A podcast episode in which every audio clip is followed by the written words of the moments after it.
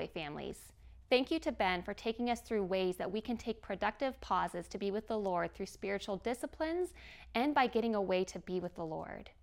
Today, we are going to cover one more form of taking a productive pause quieting our souls. As parents, we are used to noise. From the moment we hear that first scream when our children are born, we realize life will never be the same. And one aspect of change that we see is noise. Our kids bring chaos into our world. Whether it is crying, laughing, asking questions, or asking for snacks, kids are not quiet. But I want you to consider what you do when things are quiet. When you get a chance to be in the car by yourself or the kids are in bed, in those rare moments of silence, what do you do? In most cases, I would guess that you gravitate towards the distraction of noise. You turn on music, a podcast, a TV show. You see, we are generally uncomfortable with silence. I love to hike, and I have observed lately that I rarely see other hikers without earpods in their ears. We gravitate towards noise even in circumstances where we could enjoy silence. Recently, I gave up noise for small periods of time during Lent.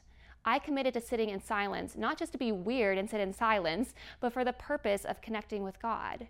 I didn't have an agenda or a purpose. I simply wanted to be with Him without the distraction of noise. Often I would begin this time by reading a psalm, and then I would commit to five minutes of silence where I meditated on the character of God I saw. Now, five minutes might not seem like a lot of time, but for someone who is used to constant noise, it was. In fact, five minutes felt incredibly painful at first. But this discipline of silence is beautiful, and I love the idea of just coming to God without any plan or agenda on my end and just listening and reflecting on who He is. I can't say that I heard from God in any particularly moving way. There were some moments where I spent the entire five minutes trying to stop my mind from wandering. But overall, the practice of silence is one that I want to incorporate more into my life. So the next time you have a moment of lo- alone, take a productive pause of silence. Five minutes is a great place to start. Come before the Lord without expectation or things that you want from Him and just be with Him.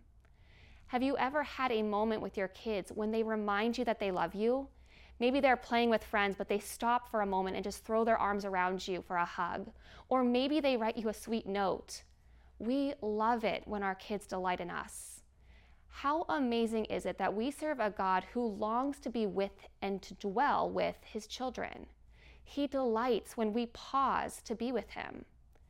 When we remember that He is our source of strength and we can find more production through drawing near to Him in a moment of silence than empowering through in our own strength, He delights to draw near to us. Productive pauses are never unproductive. In fact, they are the opposite. They provide the rest we need to have healthy souls that work to bring glory to the God we serve. Thank you, Jenna, for that message. And thank you for joining us for this week's episode of Fridays Are for Families. We place a high value on discipleship, specifically at home, because we believe that strong disciples are made at home. And that is why we have a heart to do what we can to empower and equip you to grow as a disciple of Jesus yourself and a disciple maker of your kid. If you have any specific requests for information you would like to hear about, we invite you to share them with us, either by commenting on this video on YouTube or Facebook, or by emailing us at family at lifeatpathway.com. We look forward to seeing you next week.